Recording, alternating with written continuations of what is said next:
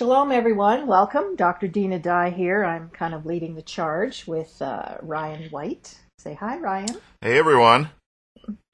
So, this is the second in our series, Shifting Your Paradigm, uh, the parables. So, we hope that you'll go back and listen to the first session because it's very important. It really lays the foundation for understanding the parables and looking at them from a, a different perspective. So, please go back and uh, review. You can certainly hear it on my website, Foundations in Torah. You can go to uh, now. Where will they hear it from you, Ryan? it Somewhere? will. it will be on my website. I haven't put it up there yet, but Okay. uh, also I'm going to get it on a either on my Conversations with the Bible podcast show program or create a new one. I got to see. I don't want to be charged another fifteen dollars a month, but we'll get it somehow on podcast because I know that's how a lot of people enjoy to listen is through podcasting apps. Yeah, yeah. So look for that, and if in the meantime, you can go to Foundations in Torah, and you'll uh, you'll see it'll say uh, I think I put it under Returning to Eden, which is kind of my podcast show, and it will be the very last episode aired, and so just look for shifting your paradigm, the parables. So we're going to get into it now. Ryan and I are sort of taking a different parable to discuss, and you know we'll, we'll make commentary on it, and we'll go fairly slowly because we'll probably only be able to talk uh, reasonably about two parables this week.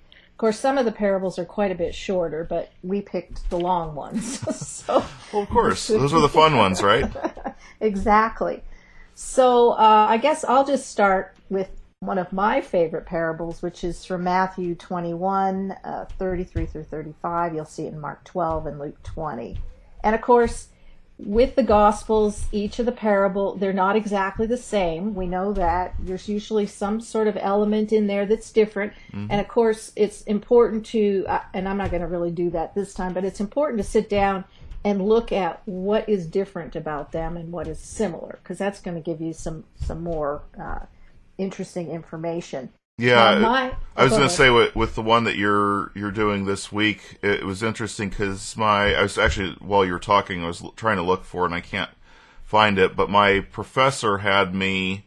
w- What we did is we took a, a, like on a Word document and had four separate columns, and we compared the the actual text of uh, you know the the passage and you know looked at the differences and it's interesting how you have different New Testament authors taking that same parable and including certain aspects and, and not including certain aspects because they're while it has you know this this overall meaning they're using it in different ways to to illustrate different points Yeah, exactly. And, you know, that's a, a key element in understanding the scriptures.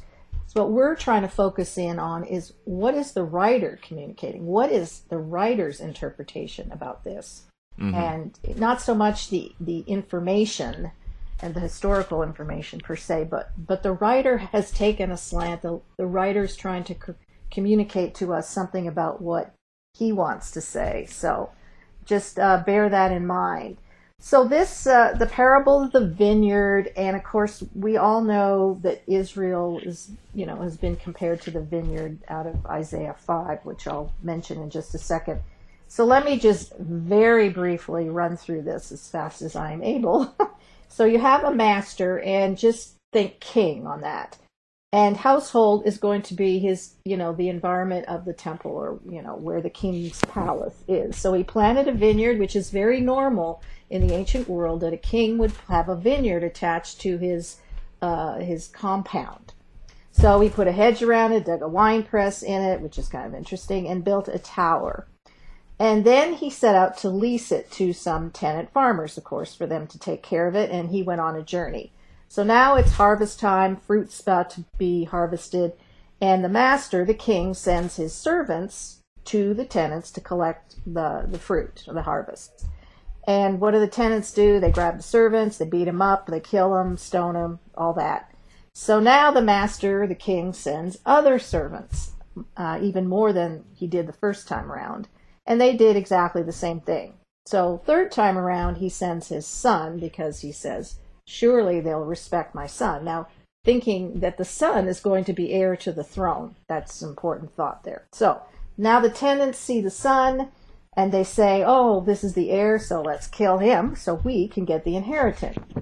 So they grab him, they throw him out of the vineyard, and they kill him. And uh, so the master of the vineyard comes and he says, well, what you know, what am I going to do with these tenants? Um, I'm going to bring these guys to a miserable end. And he will lease the vineyard to other tenants who will give him uh, his proper share of the fruit. And it goes on from there, which uh, we won't really talk about too much, but it you can't. Uh, so we have the the the parables sandwiched in there. And we we it's important once again to get the context of the chapter and really of the book. But Yeshua goes on to say that the stone which the builders rejected has become the chief cornerstone.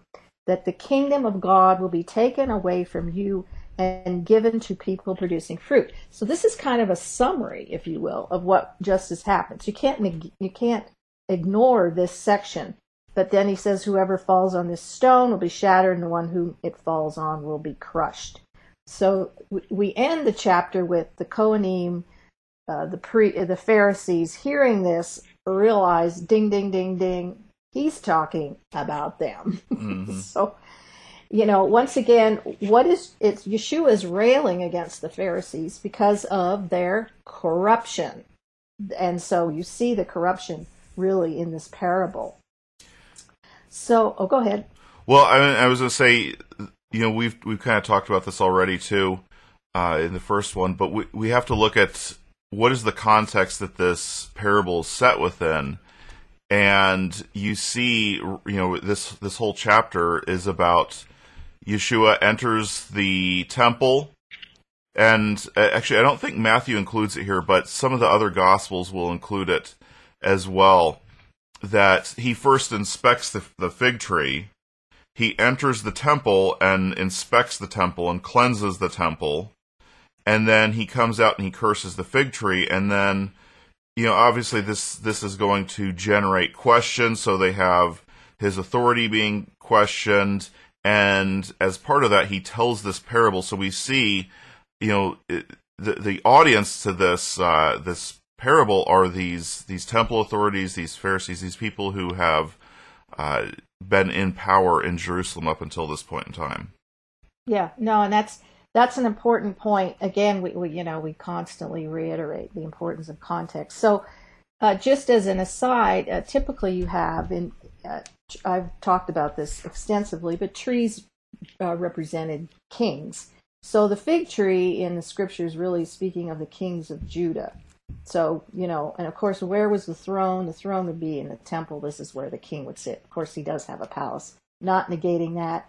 And interesting, too, that we have from Micah 4 4, you know, the, the, the picture of the messianic kingdom, one who's sitting under his vine and his fig tree. And, you know, what he's saying is that this place where these, you know, the Pharisees and where the, the, the, the not legitimate king, if you will, and mm-hmm. that would probably be the high priest in that environment. They're they're not legitimate, and they have corrupted that environment, and that environment representing, of course, the temple and the vineyard. Yeah, you think about how much people are upset about this this current election, and imagine how it would be when the high priest was supposed to be chosen by God, but now instead of being chosen by God, he's chosen by Rome oftentimes right. based on the person who will uh, you know basically show the most loyalty towards the Roman government and the Rome or or you know in Herod's day and time uh, who will show the most authority to the the uh, the kingship not the human kingship not the most uh, you know reverence towards God yeah no I mean exactly so again the context to um, I, so as I'm writing you know my new I'm working on the book about Noah, and of course, what does he do when he comes off the ark? Uh, what the first thing does is he plants a vineyard. And so we find that ki- kingship language is really related to agriculture. And we, we talked about that quite a bit last time, so I won't go mm-hmm. into that. But uh, it's important to know that king uh, vineyards are, were related to kingship and nobility. Okay, so not everybody had a vineyard. It's not yeah. like you live in the United States and whatever state you want, you can just go plant a vineyard. It didn't, didn't work that way. So the the whole concept of viticulture was very important on that ancient uh, ancient community. So uh, in the ancient world, of course, uh, early on they, they didn't really have vineyards as they were nomadic. So once they established themselves and settled somewhere, that's when they would start planting vineyards. And it would take, the vines would take many, many years to produce. So the, the earliest viticulture we find is back in around uh, 3500 BCE in an area called uh, Urartu, which is uh, modern day Armenia. And hmm. right at the foot of uh, the of Mount Ararat is something called Lake Van, V-A-N, which it turns out was the basically where viticulture originated, and happens to be the best uh, uh, grape growing uh, on the plant on planet Earth, which I thought was isn't that? I mean, of course, you know that's there's not a reason that Noah landed on top of Mount Ararat. So that re- region was um, very, uh, very important for wine production. So uh, early on, you know, when they, it took a fair amount of land, you know, to cultivate the vines, and it would take initially it would take about four to five years to get a har- uh, the, the, first harvest. So that's quite a bit of work just to get the first harvest. Mm-hmm. And they say up to in that time, now not now with all of our modern ways of, of doing things, but at that time, it took nearly 10 years to get a full harvest. Mm. And when you think about the life expectancy, which was 35 to 40 years, you just spent a third of your life, right? Yeah. Getting your first harvest. So it was the case that the first time vintner was the one uh, who, who, you know, who took it on the chin. He, he invested all of the time and energy for the vineyard. The later vintners that came along didn't have to wait so long. So the planting was done by the, you know, original vintner Hmm. And it was, in fact, done for the purpose of future generations. And the inheritors, of course, would be the sons. So I found that pretty fascinating. Yeah. Yeah, you know, especially considering, you know, when you tie this into Isaiah uh, 5, verse 7, the vineyard yeah. of the Lord of hosts is the house of Israel, and the men of Judah is pleasant planting. And, and that's one of those things that I've really just. It, it's really hit me uh, lately is just how much the the scripture is is not a, you know that you know we, we talk about how great the Torah is and going back to the Torah, but the Torah is is like that planting of a vineyard, right? It's it's it's the start of the good work. It's, right. It's not the the fruition of it. Right. Yeah, and it, I mean generation after generation. So so the vineyard itself uh, became obviously from Isaiah 5 was a symbol of Israel. But the, the vine that was planted in the vineyard was the king, a symbol for the king, and then down the line, his son. And the ones responsible for maintaining the vineyard in that environment, which they call the tenant farmers, would, would be the priests, the ones that would mediate between uh, the king and the people. Um, interesting, in Judges, I think it's Judges nine or six, I can't remember, with the the parable of the trees. And so we have uh, the olive tree mentioned mm. and the vi- and the vine, and what in that world, what they thought of King David, he was associated with the olive tree, but it was King Solomon who was associated as the vine, mm. and uh, King and King Saul was the sycamore sycamore fig. So just a, a, an interesting aside there.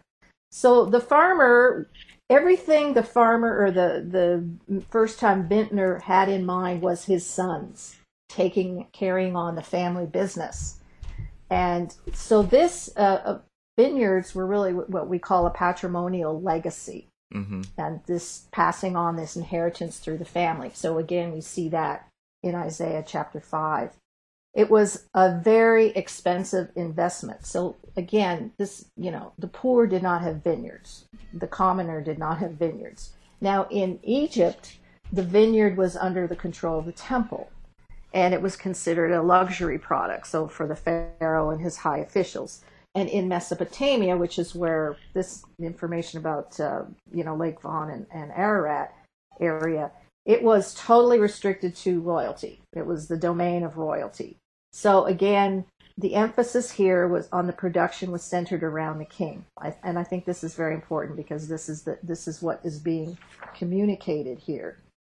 And uh, so now, you know, if you go back and read about vineyards in Scripture, hopefully you'll have a little better understanding.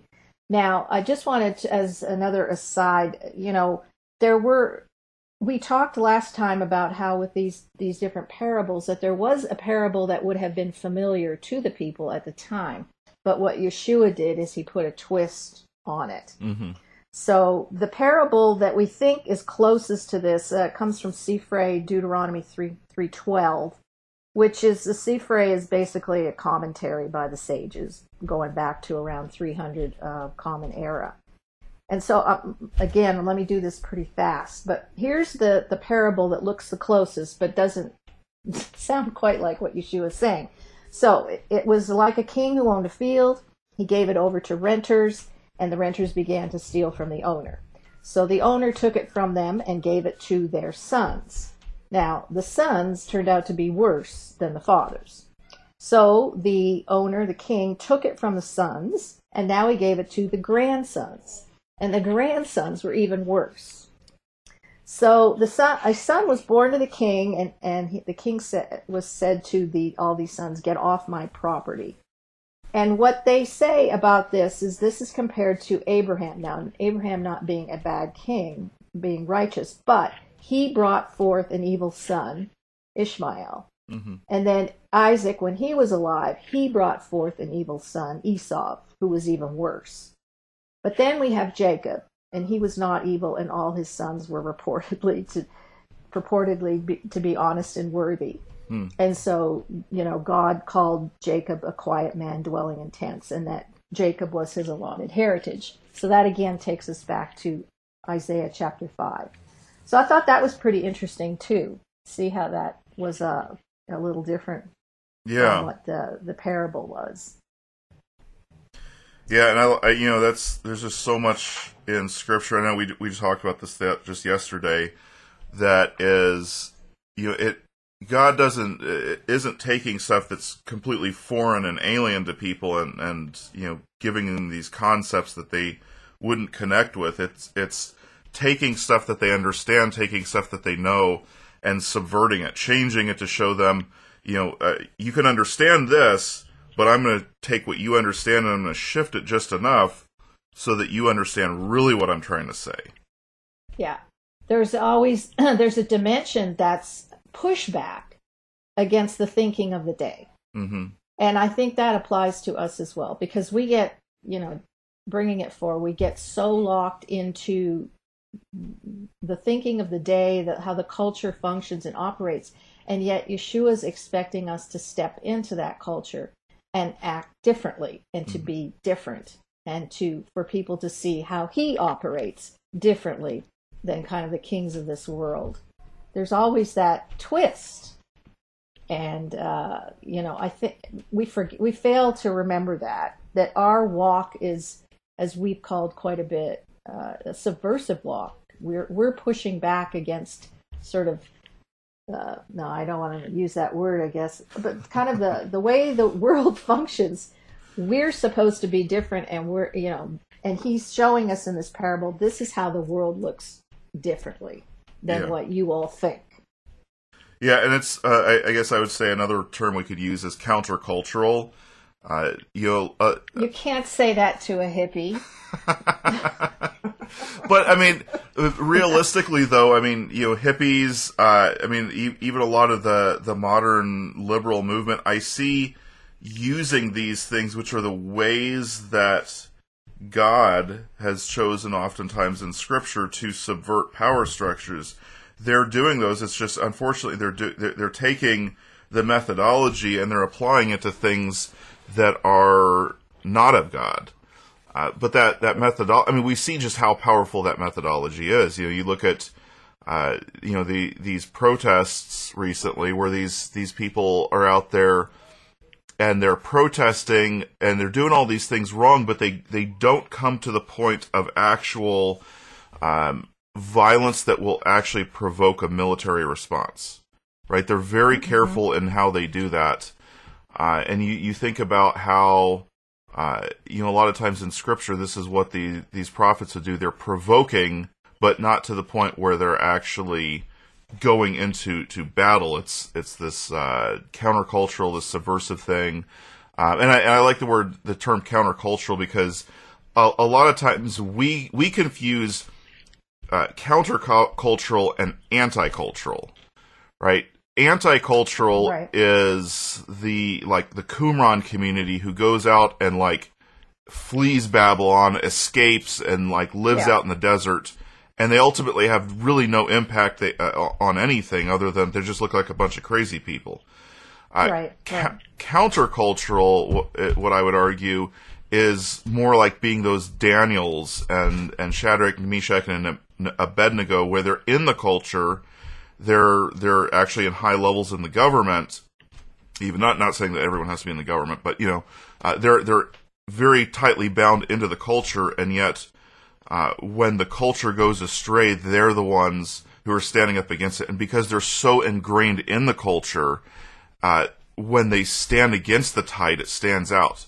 And you think about the the story about Nebuchadnezzar and the statue, and I, I'm just kind of going back to the kids' stories, learning those as a kid. You know, you see the, the the videos or the pictures or whatever, where everyone's bowing down, and your your eyes are immediately drawn to these three or four people who are standing up, right? Yeah. And Yeah. had they been out on the outskirts of the crowd, maybe they wouldn't have been recognized. but if you put them right in the middle of the crowd, suddenly that standing up makes a huge difference. And I think that's what we're called to do is to be in the middle of the crowd, standing up when everyone's bowing down. Yeah, I couldn't agree more. And really, as you see, you know, whatever happens, as we're, we're dating this early September, I mean December, whatever happens in you know ahead uh, politically, the the forces that are the cultural forces that are dominating us and um, extending tyranny over us are not going away. It doesn't matter who's sitting in the Oval Office. Yeah. We are going to have to deal with this, and so now you you do you're starting to see people stand up, but look what they're having to face, uh, and, and this isn't anything new, but intimidation and violence, threat of the, you know of their families losing their jobs, you know all that sort of thing. You know, Mhm. we have no option. We're going to have to stand, or you know, we will not be identified as any kind of light in the culture. Nobody's going to know the difference, and it's we in the culture that have the only opportunity of changing it. So if we abandon and, and you know head for the hills, then this thing just goes down even faster. Uh, when when you said that, I you know I'm not going to tell my whole story, but it reminded me, you know, when I was uh, I was at an event long ago, but uh, they had brought in a statue of Hanuman, was a monkey god of India, and a friend and I were there at this festival, and when they brought it out for the unveiling, everybody in the crowd, and there were hundreds, you know, basically bowed down to the statue. Hmm. And uh, my friend Jane and I just stood there aghast. And now I'm not a believer yet, looking at each other, and we were the only two people standing. Hmm. And I've often told in my story that I do believe for me that was my that was my line in the sand. That had I crossed over, I wouldn't be where I am today. I wouldn't be who I am. None of it. You know what I mean? I would have sold out to the dark side. So Yeah. um, I couldn't help but think of that when you when you were talking. But yeah, and so these parables are truly, I mean, I would have to agree, very countercultural. And as being a former hippie, I can embrace that completely. so, um, one of the things, what did I, you know, made me forget what I wanted to say. Um, so in the light, in, in this light, of course, the Yeshua is clearly dealing with the tenant farmers as being the priests, the Sadducees, the Pharisees. Now, in, at this time, we're moving into the final stages of the temple standing, and things are run by the Sadducees. And as you mentioned, they were not the proper dynastic family. Uh, well, the uh, honest, the high priest, the high priest family line was not the right the right one. and I just I just see Yeshua in all of this. This to me is a very political statement that he is challenging the corruption and abuse by these Sadducean priests. And one of the things we have to be careful of, this was never a story, you know, because you, I saw this in mainline Christianity. This was never a story about the rejection of Israel and the replacement of the church. it's nothing whatever to do this. This is Yeshua, um, you know, pushing back against the authorities of the day. Now, we, uh, just to kind of finish up here so you can do yours, uh, you know, we do have in Scripture a lot of graphic descriptions talking about uh, about the vineyard, you know, and trampling the wine press, and you know, you, you I just see the grapes splattered with like blood. I can't mm. help but always think about I Love Lucy running around the vat, um, you know, cr- trampling the grapes. Sorry, just always go there. But there's just these very graphic descriptions, you know, of the um, the angel on the cloud swinging his sickle to harvest the earth, and uh, gathering the, the the grape cluster from the vineyard of the earth. You know, the grapes are ripe, and they throw them into the great wine press of the wrath of God. And the wine press was stomped outside the city, and blood flowed, you know, as high as a horse's bridle. So clearly, I think Yeshua is making the statement that you know because of the, the, the people controlling the temple, this thing is coming down. This thing mm-hmm. is going to be destroyed it, you know, and I think these descriptions in Revelation have everything to do with the future destruction coming to the temple. And so he's using very metaphorical, very graphic um, visual language to describe it, to describe what's ahead if you don't, you know, repent and turn, yeah. kind of thing. Yeah. So that's really, I mean, that, you know, that's in uh, 15 minutes.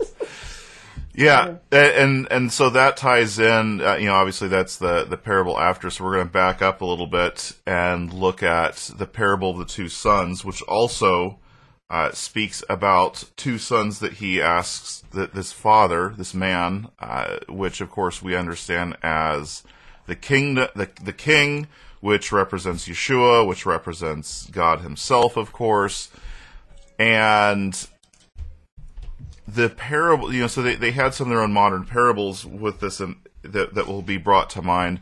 But of course, this is going to really bring out Isaiah, and Isaiah was one of the more popular uh, books of the Bible to be read in that day and time. Isaiah and Daniel were two of the mo- more popular uh, readings of that day and time. And so, I, before we start off with, with that one, I re- want to read really quickly Isaiah 5, verse 7, and bring out a couple things that you may not see in the uh, English here. So, Isaiah 5, verse 7 For the vineyard of the Lord of hosts is the house of Israel, and the men of Judah are his pleasant planting. He looked for justice, but behold bloodshed, for righteousness, but behold an outcry. Now, what you don't see in your English, but if you're able to look at the Hebrew lettering here, the word for justice is mishpat, and the word for bloodshed is mishpach. So mishpat with a T yeah. and mishpach with a with a chet.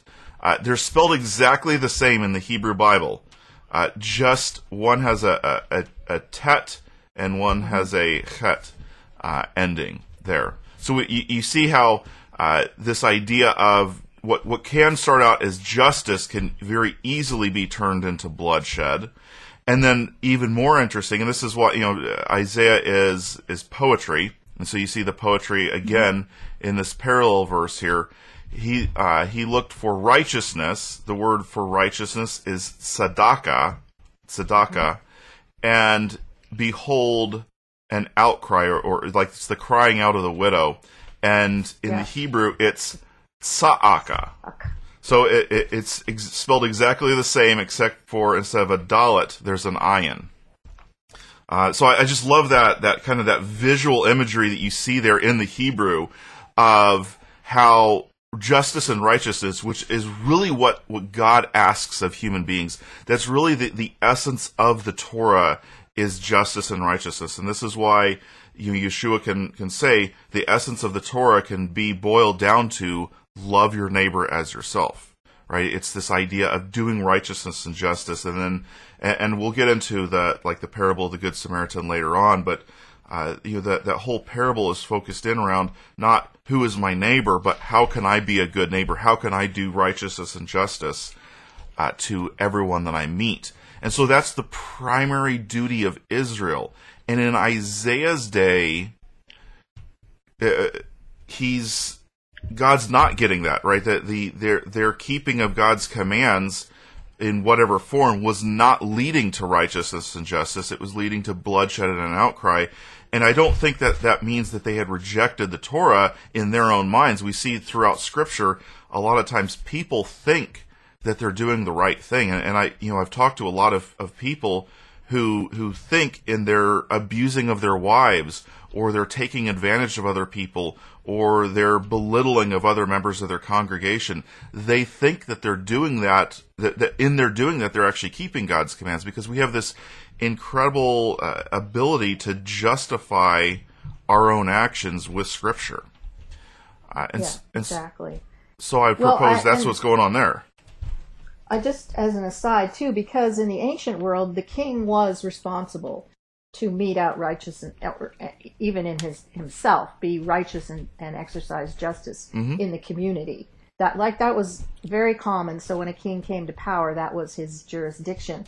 So of course that's cemented into the Torah, and Israel is supposed to function as a kingship for the whole world. Yeah. And so they're supposed to model that and so they're you know they're what they did and how they reacted and how they you know how justice was implemented in their community was supposed to be a modeling to the rest of the nations of how they were supposed to follow suit and of mm. course they constantly failed exactly well and, and i yeah. think that's why isaiah has this play on words where there's just one letter difference because yeah. it, you know what they were doing they probably thought that they were following the Torah, but when and this is the thing with the Torah, uh, if you're not following it according to a, an attempt at righteousness and justice, if you're just simply looking at it as a list of rules, what can go or you know what what is supposed to be righteousness and justice for your nation and for all the nations can easily turn into bloodshed and the the widow's cries is what this word saaka means. It's the the cry yeah. of the woman whose who's husband has been murdered. Yeah. Uh, so, and you know, well, no, just as uh, quickly. I mean, the these play on words are very important. You know, they're put in there for a purpose yeah. to draw draw our attention either to two things that are completely opposite or to things you know to cement something that's the same. Yeah. So with this in mind, this is what was going on in Isaiah's day, right? That all mm-hmm. of Israel was messing up and then we go back to, to your to the parable that you were discussing, Dinah, the parable of the tenants. And here, this vineyard is producing. Right? So so it seems like Israel has taken a turn for the better. But now the problem is is what? Is that it, it's not that the the vineyard's not producing, it's that the people in charge of the vineyard are not allowing the fruits to get out and do what they're supposed to do. The vineyard is ready. It's ready to actually produce righteousness and justice, but the people in charge are doing something different with the, with the harvest. Yeah, and this we see the same thing in Jeremiah. I can't remember was it 23 somewhere in there talking about the good fruit and the bad fruit mm. laying, you know, before again, but the fruit that it's talking about is what the the leadership is producing. Yeah wasn't so much the people, but the leadership was producing bad fruit and not, and because of it, not feeding or caring for the people. I mean, it's just the same thing over and over and over again. Mm-hmm. So it, it, I like the, how they have these two parables. I like that we were able to discuss them together because this first parable, the parable of the two sons, I'm going to propose to you, nails down what how it is that they're not producing, how it is that the, this leadership is is really messing up. So I'll read the I'll read the parable here. It says, "What do you think? A man had two sons, and he went to the first and said, "Son, go and work in the vineyard today." And he answered, "I will not." But afterwards he changed his mind and went. And he went to the other son and said the same thing. And that, that son answered, I will go, sir, but did not go. Which of the two did the will of the father? And they said, The first. And Yeshua said to them, Truly I say to you that the tax collectors and the prostitutes go into the kingdom of God before you. For John came to you in the way of righteousness, and you did not believe him. But the tax collectors and prostitutes believed him. And when you saw it, you did not afterward change your minds and believe him. I, I just I have to laugh because I can just envision the faces of them when he says that word tax collectors and prostitutes. Yeah. I mean, can you imagine like this well respected teacher? You you think about think about like maybe uh, whoever you know you you utterly respect as a religious leader, or or at least you see a lot of other people like legitimately respect. Maybe you don't, res- you know, they probably didn't respect him. Uh, come up to you and, and say like, you know, the uh, the drug addicts and uh, the the you know whoever will enter the kingdom of heaven before you. It's like, oh, and shock value there.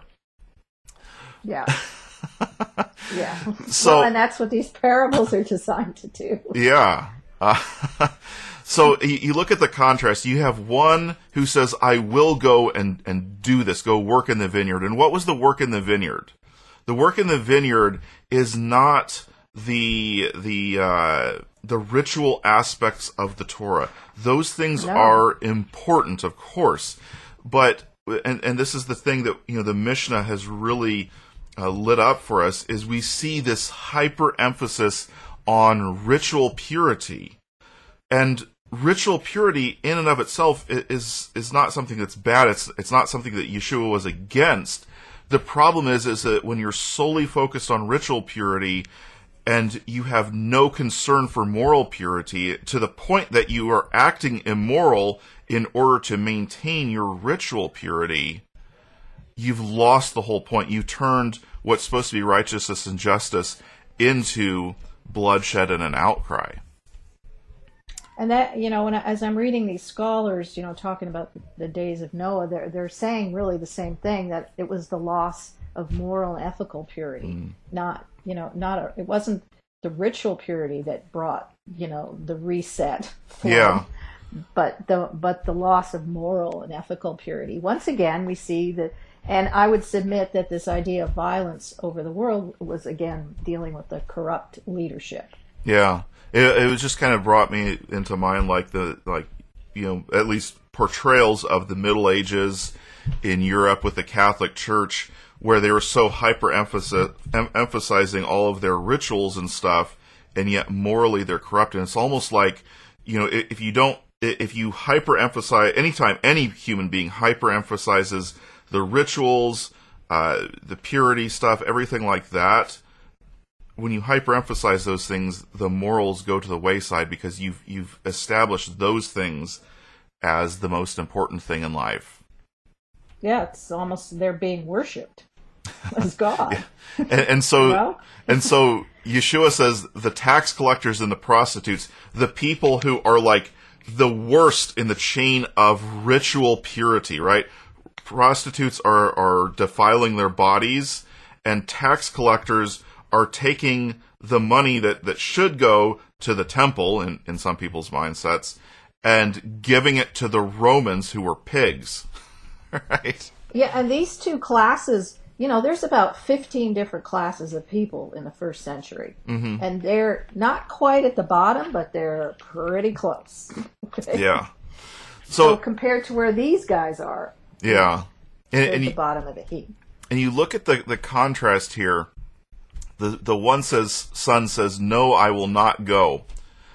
That to, for a son to tell his father, I will not do this, is is very dishonorable. It's a very shaming act.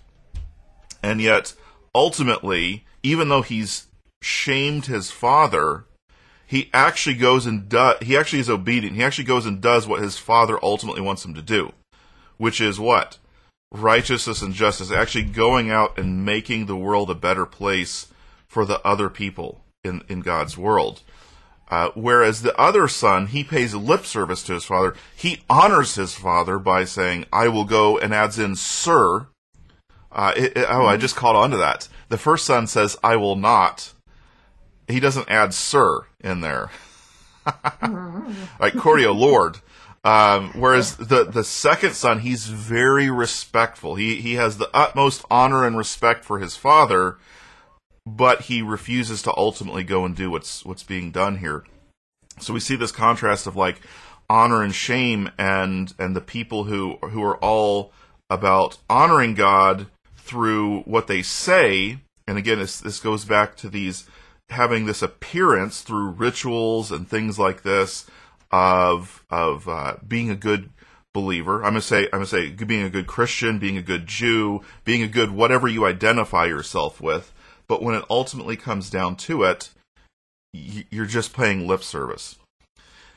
And I, I look at our our community today, which is very diverse, but a lot of people that I interact with, uh, and I, I would venture to say a lot of them that are the, the same as the people that you interact with, identify themselves as uh, Torah observant, Torah pursuant, whatever the, the, the word is that they want to use. And unfortunately, there's a there's a subgroup within there that is has become very anti church, very anti Christian. And reflecting on it and, and, and having talked to some of these people, uh, I, I've oftentimes pointed out, you know, the Christian, you know, uh, serious Christians, and realizing there's a lot of Christ people who identify as Christian who only go to church on the holidays, but we're talking about the the church, the Christians that go to church every day. Uh, the the issue that that they have a lot of them with them is that these Christians will say, "I will not keep the Torah." Because this is kind of how they've been programmed to say, is we don't keep the Torah because that's what they've been taught all their life. And yet, if you actually break down the commandments in the Torah, the majority of the observable commandments, they actually are keeping, even though they say they will not do them. right, right. So it's almost like we've got this scenario here about a son who says he will not, but then goes out and does them anyways. And on the flip side, there there've been people who I've met who are very pro Torah. You know, everything is Torah, Torah, Torah. It's all about the commandments. And yet, when you look at their lifestyle, they're they're bitter people they're angry people they're always fighting with other people they're they're very isolated because of this lack of justice and righteousness this lack of loving their neighbor as themselves and it just yeah, I, I mean to me it just brings up this whole parable you know? yeah no i think that i think that's good and you know what hit me about it as you're talking is this you know are you in the i you know are you in the saying crowd or are you in the doing mm-hmm. crowd? And I have, you know, I've taken some heat on this because I've been pretty active, um, you know, in what's been going on the last eight or nine months. And of course, you know, I have that organization on fire prayer and, uh, you know, it's been a fabulous bunch of people that just are dedicated and committed. But when I, you know, when I see something going on, I send out, you know, marching orders Mm-hmm. And most of them, you know, do it. Because I have, you know, you come to that place where you go, I mean, I can sit in my house and pray and all day long and, you know, I can follow, like you're saying, all the rituals and blah, blah, blah. But what am I doing to actually do anything and affect anything and make a difference? And, you know, I'm I'm a big believer in you got to do both. You know, your word is your bond, and then you've got to go out and you've got to do something. And so I think we're seeing the contrast too in in, in these sons, and just I, I think too this this parable also has a you know political dimension to it because as I said before, your average person did not have a vineyard. Okay, so they went to work in the vineyard. Most of the people listening to that, you know, maybe they you know were, were day workers or something like that, but the vineyard was owned by the king and it was generally attached to his palace. Mm-hmm. And so now we have the two sons potential heirs, you know, to the throne. And, and, in light of you know what I've just been sharing about the patrilineal aspect of the of the uh, of the vineyard, so that's kind of interesting too. Yeah. Uh, in in their in their response, how they go, how would how would they how would each of these sons govern in their father's place? Like which one? Mm-hmm. do you want ruling over you? Yeah. Yep. And I think we see. I don't know if I should go there, but. uh, Tread gently. I I would honestly be. I, I think there's a lot of. I'll just say this. I think within the the the community of believers in the God of Israel who do our best to try to to bring forward His Torah for today. Uh, I think we've got a lot of work to do before we're ready for any sort of uh, ownership and leadership of a vineyard. Uh, there is there's a lot uh, it, it's a lot more than just saying hey hey we got to keep the commandments it's learning how to actually properly govern people without yes uh, without crushing them you know and it's like.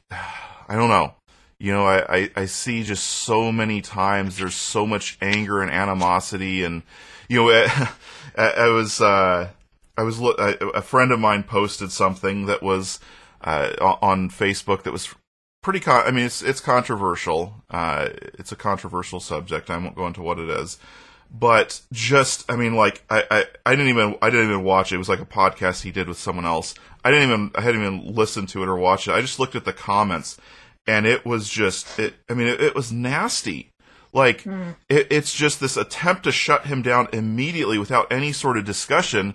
And I'm sitting here thinking, you guys are complaining that Facebook is censoring uh, your political posts, and yet you're trying to do the exact same thing.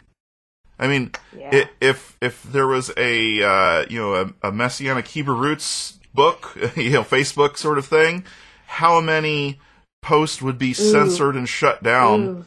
Because yeah. they don't align with what we believe? If we want to have open discussion, we've got to have be willing to say, you know what, I'm not going to just shut it down immediately. I'm going to actually explore this. Yeah. Well, not too many are prepared to do that. So ultimately, we've talked about quite a bit. The Torah is the personification of wisdom mm-hmm. given to the king so that he can govern his community. Yeah. And so how he governs, you don't, you know, and you know all full well because you got five boys. You every circumstance or you know any situation that re- requires discipline, you don't do it the same way every time. Exactly. You use wisdom and guidance to tell you what's going to work in this situation and what's going to work in that situation. Yeah. So I think that kind of goes back to that parable too. You know what what would what would have worked best with these two sons in this situation, and how did they respond? Yeah. Yeah. Very good. Yeah. I I have you know, uh, I when he first made that statement, I was like, "Ooh, that one's that one's going to be a little bit controversial." But it's like the more I've matured and the more I've I've just kind of looked at how does how do we take Torah forward to today? Absolutely, you, you to to to try to implement the Torah as a as a as a rule book simply doesn't work. It, has got to be uh, on a basis of wisdom and be able to figure out how does it work for this person, but this person's to be different because they're a different person, different situation. Yeah. Yeah, and N.T. Wright had a, a, quote. Don't remember where I read it, um, I, but I I stole it in one of my teachings. but uh, he said, you know, uh, the Bi- it, the Bible is it's not a dictionary, it's not an atlas, it's not an encyclopedia, you know, it's not commentary. You know, we we put it all in those boxes and then we extrapolate mm, out. Yeah you know if it's an atlas then we're you know we'll look at it in a certain way or whatever but you know again it's the it is the wisdom of all the ages yeah you know and if we can just focus on it in that way uh and and what better time now you know to be able to exercise that i mean you see by the policies that uh, rulers leaders kings or whatever governors. implement governors. I didn't want to say that. hey, there's governors in the Bible. okay, uh, there are governors, yeah. but when they govern according to wise counsel, which again we talk about the Torah being really the whole Bible is personifies that kind of wisdom and common sense to be able to govern people, and then you see them operate. I mean, you don't even under I don't even personally understand the core from which they're operating to Yeah. come to these conclusions and these policies. And then you see the fruit. That's the key. The fruit of those policies that crush, just what you were talking about a few minutes ago. hmm Like the things we do and how we operate should never be crushing anybody. Yeah. supposed to be giving life. And that's how you know that what you're doing when you're when what you're doing is bringing life to others, then you know, you know, you're operating the will of the Lord. Mm-hmm. Yeah, absolutely. I, I think that's that's so key, and that's that's where we got to focus our keeping of the commandments. Are they bringing life to others? Exactly. Not not just to ourselves, but to others. Yeah, Yes. Really others before ourselves. yeah, yeah. All right. That was good. yeah, it was, a, it was a very fun conversation. We'll have to do this more we'll, often. Uh, yeah, yeah, we will. We promise we'll do it more often. So next time, this will be a, the same format we do next time. Uh, we'll each pick a a parable, a parable, parable, and we'll discuss it and uh, you know compare and contrast. So. Yeah. We hope you've uh, enjoyed this, and, and we hope that you're starting to view the parables in a different light, and we hope your paradigm is shifting. Amen. We'll see you guys next time. Shalom. Shalom.